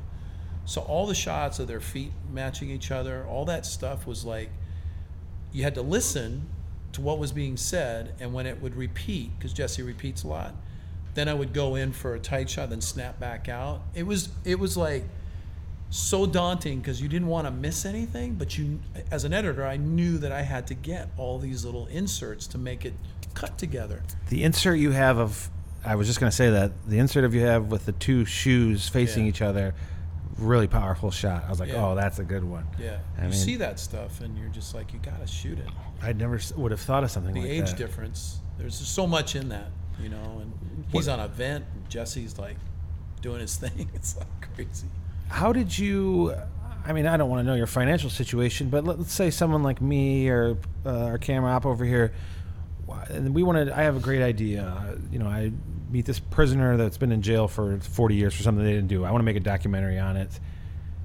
What would you say is the first step to do? Oh my gosh! Now Yeah, crowdfund. Nothing, nothing like that. No, in fact, we were asked, Bob and his financial advisors and marketing department, were, because we were in there pitching because we wanted to get financed by Bob. And surf industry is a lo- lot different than it was when I made Jesse's story. It's not as new and big, and it's there now. It's part of culture. Um, but he said to us, he said, "Why don't you guys just crowdfund this?" And I'm like, "No, I just, I don't Yeah. want to. It's a narrative film. This is a business opportunity." Um, documentaries are passion projects. If it's not a passion project for you, then find one. Don't Yeah. do it because you just want to do it because it's cool to do a documentary. If you're passionate about it, it will get done. It took eight years of my life, but over those eight years of my life, my daughter got to know Jesse, got to see her dad put something together, saw the the, fin- the finished product. I don't know what impact that's going to have on her life. I mean, she's 28 now, um, and she's the mother of two beautiful twin boys. I must brag about. Um, but when you start to look at that aspect of it, uh, there was no money. There was no budget on that film. It literally, I did not get paid to make that film. I've not made money off that film. Bob Hurley gave us $8,000 at the very end to help us finish the film. And that was it. Everything else was borrowing cameras from Fox when I was in San Diego, getting Life Rolls On to buy a camera and a little edit bay to help finish the film, but also continue to do nonprofit videos that help boost Life Rolls On, which we did. We did all their video. I did all their videos through that time. Was on their board of directors, and so it's it's just those things just started to unravel, and there weren't anything that I was forcing. I was just present in the moment and just kept shooting. And every time I shot, I mean, we went to Nike headquarters, to the campus in Oregon, and he got this huge award from Nike of inspirational um, award. And we shot the whole thing. It's not even in the film. Yeah, But I it's like to have that opportunity or go to Fiji, to Yes. On Bob Hurley's dime was like, again, I didn't pay for that. Bob did, but he takes all of his department heads on a yearly excursion to Tavarua and they go surf Cloudbreak in restaurants. And so Jesse's like, You want to go? I'm like, Sure. And then he's like, Hey, so I'm going to go out to Guadalupe Island, dive with the great white sharks. You think it'd be good for the movie? yeah, sure, I'll go. I was crazy and it was just those those moments just kept unfurling you know and my wife's very patient and so she was very supportive and saw me edit for hours and hours Other than these big moments where you go to Cloudbreak over in Fiji and you know uh, swimming with the sharks, when would you decide to film with him? When he would call you up, he's doing something, or would you shoot on the weekends once a month? Did you guys have like a set day? well if jesse had his way he i would have shot every stitch of his life um, that's just jesse um, but no i had to filter things you know his first night by the ocean which is now a huge event. I mean chris martin goes there's all these you know jason mraz is the mc now. Jason was in his wedding. I mean Yeah. you know it's like they're best buds. Um, it's back then it was like the first night by the ocean ziggy marley was there and jim carrey was there. There were all these celebrities there and i'm there shooting but i helped do the event with jesse. I brought in the gambling, the the you know we did a silent auction thing where Mm-hmm. you could win stuff playing craps, not money but prizes, and so it was like all those little things just worked into moments that were like, well, I could shoot a little bit of this, that would work. And then they would next day we'd be on a plane to Fiji, or the next day we'd be in Oceanside doing a pop up tent, or it'd be at the U.S. Open. How does your wife react to that when you're like, okay, I'm going to Fiji now? She went, well, She come with you? She knew that I was passionate. She knew I was passionate about it, and she supported it. And um, at the end of the day, um, I think it's a, a movie that has impacted a lot of lives, like Jesse has. But again, it's not really the movie; it's Jesse. You know, and just Yeah, telling a story in 74 minutes is. Being from Chicago, the big movie I would compare to it that had an effect on me was like Rudy. And his whole story was not even real, but I mean, that's what I get from this film. Wow. We got to get this That's out here somehow. I mean, well, knowing Rudy Ruettiger and his story and Oh, how he's an alkie, and you know, it's uh, a lot of it's built up. My grandma's in that movie actually too. Oh, but, wow. um, you know, that's what I get. That's the kind of feeling I Yeah. have when you watch Yeah. something like this, and that's the kind of material I want to start doing. You know, it evokes emotion, but real emotion, compassion Hmm. uh, for people, and that's why I wanted to talk to you. You know, I had seen it, and then I've, you know, we're Instagram pals or whatever on that stuff, and I knew you rode bikes, and I just, I really appreciate you coming in here today, and. Um, you know, it worked out great since we're in a pandemic and you're not shooting something or on location. Um, uh, so, I just want to touch down on your uh, production company, Zzyzx Films. Uh, if you've ever drove from Los Los Angeles to Las Vegas, you've passed Zzyzx Road, and there's a cool meaning behind that with your grandma because she would take you to the springs back there or something, right? No. Okay. We just drive by the. We just drive by the exit, and I, as a kid, I would always say. But you were with your grandma, right? Yeah, we were on our way to summer vacation in California because I was in Vegas. Yeah. And um, they primarily raised me for the most part. And um, we drive by the sign, and I always ask her, How do you say that? And she never got sick of me asking, and she'd always say it. And um, so, as a tribute to her, I named my company after that road. And I just knew down deep that it was the last thing on a Rolodex, so it was easy to find in a you know on, a, on the old Rolodex Yeah, or in genius. you just go to Z. Um, and then the story behind that road too, not just that my grandmother would teach me how to say it as a kid, but there's a whole secondary story to Zzyzx Road because everybody always asks, you know, well, what's down that road? There's a whole hot springs, Yeah. like Cal State U, like research department that, that's there, and if you're a citizen of California, you can go and stay there. There's still oh a hotel there wow! Yeah. and you're just like, wow. So I think that, and I have probably three or four hundred pictures that people send me every time they drive by it. They take a picture of it and text it to me, and so I've saved all of them. It's pretty crazy. Have you ever cycled from LA to Vegas? No, Dan Bilzerian did it. good for him. Um, wow, I want to do a documentary on you. I mean, I, I could just sit here and talk with you literally for four hours just about Las Vegas. Uh, very There's a inspiring. lot more. Let's uh, just wrap up with a few other things. What would be the complete high that you've had? Uh, you know, the top pinnacle moment of being a filmmaker at any job, from a PA to the top director spot. What's a point where you've just really felt like this is where I'm supposed to be? Thank God, I love this. This is great. Was it, you know, when you finished Jesse's story? Was it working on Bonaduce's? What's what's been the real high in your career, or is it just a continuous wave? Yeah, I'd have to say it's a continuous wave. I just, um, You know, it's you for some. My, my wife and I, we, we, uh, I don't want to say I'm religious, but I do believe in God quite Mhm. heavily, and I do a lot of work with my church. I'm a missionary. I lead teams to Africa every year, to Wow. Eswatini, which is uh, the worst in the world for AIDS, um, HIV/AIDS, and just, there's 300,000 orphans that we're providing for and building a community there. And it's not one of those things where it's like, oh, you know, celebrity director. I'm not a celebrity director. I'm nothing. It's just my heart just felt compassion for them. I went there and was introduced by somebody that was on a show I did called Football Wives. And she and her husband, ex football wife or ex football player, were putting posts, fence posts, in a care point. And it just, I stepped foot on the ground and it was over. I was just fell in love with the place. She's gone now. She's moved on to other stuff. And I stayed. And now we have a whole community that's providing for this very impoverished area. Wow. So I think, if anything, it's like those moments when you stand there and you're just like, wow, how did I get here? You know, you realize that it's it's never ending. It is a constant wave. That's a great way to put it because I think anytime things stop enough to where you really go, oh, okay, that's why I'm where I'm at, or oh, that's it. It's like I'm never going to retire. We're not in a business where you really Yes. want to retire because we're storytellers, but everybody's a storyteller too. Mhm.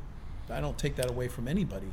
And so for me, it's just like, I don't know what's next. I know that this pandemic has created a whole new surge on streaming.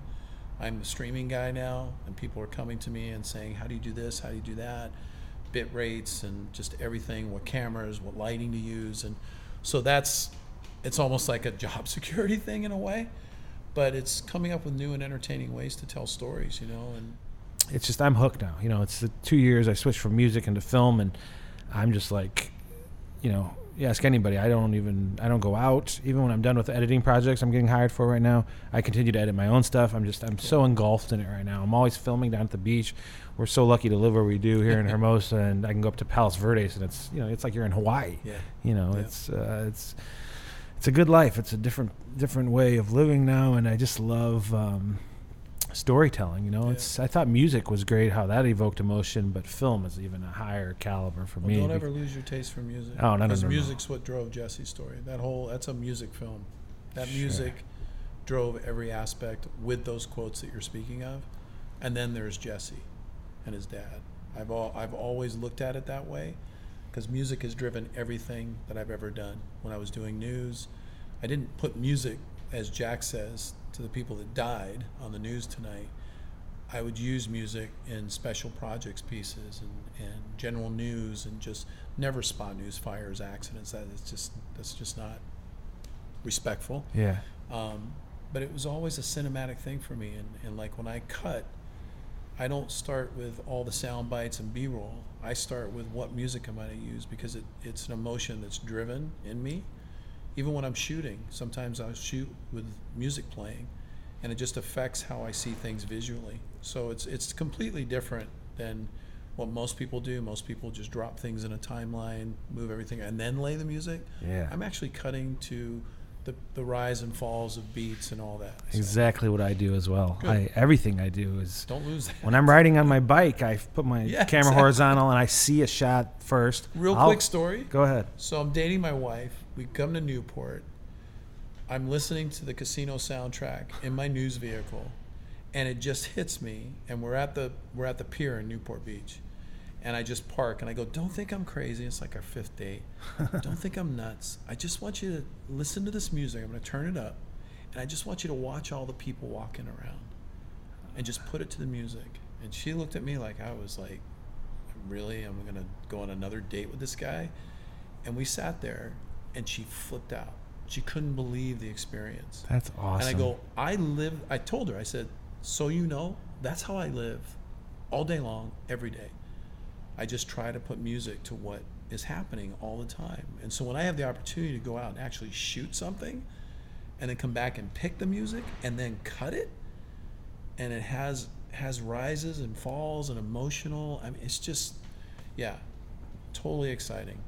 That's poetic. Daniel Pemberton. Do you know him? Mhm, I've been using his scores Nice. in my little cycling edits for branded content for my, and it's just so powerful. That guy's a badass. Yeah. He's a composer for film, and um, I can't tell you how much I appreciate uh, you coming and spending a few hours with us. You know, Absolutely. what would be a camera that you would advise film students that you're a fan of right now? We got the Sony FS5, which is a great documentary camera. Uh, what's something that you started off on? Well, I guess uh, technology's changed. Do you really want to go that far um, but I mean, a thousand bucks. What would you recommend for someone to get into? Thousand dollars, It depends on if you want to go mirrorless DSLR or you want to mirrorless. Mirrorless is the wave of the future. I think I think the Canon cameras are really good, 60D, 70Ds. Um, if you can afford a Mark Mark uh, Mark IV, 5D Mark IV. Mhm. Would Um, you get it? I'm shooting with an A7S II. Those are and badass. I'm getting everything out of it, but I also have a lot of the accoutrements. it's got the low light on that, right? So you can 32,000 ISO. take it down for the bioluminescent I of it. already did. I love it. Yeah. What uh, and then a good lens to start off? Uh, a zoom lens or a prime? Both. Have them both. 35 mil, um, and then zoom lens, 70 to, you know, 7200 Canon. 2.8. Thank you. I love that. That was partly for me. the film is Jesse's story. Mark has worked on over what 500 projects, probably more. Uh, 56 television series. 56 television Too many, series. new, too many documentaries. Music videos. Yep. Music videos. Commercials. Uh, his production company is called Zzyzx Films. Is that zzyzxfilms.com? Yep. And you could, if you need to reach out for Mark to hire him. um, we're going to give him a Cycle God shirt, so let's lower the lights, bring the priest out, and uh, anoint you as Cycle God. Mr. Jacobs, I appreciate it so much, sir. Have a great night, and thank you. Thank you. I appreciate it. and the dawn. Amen, oh man, will I see your face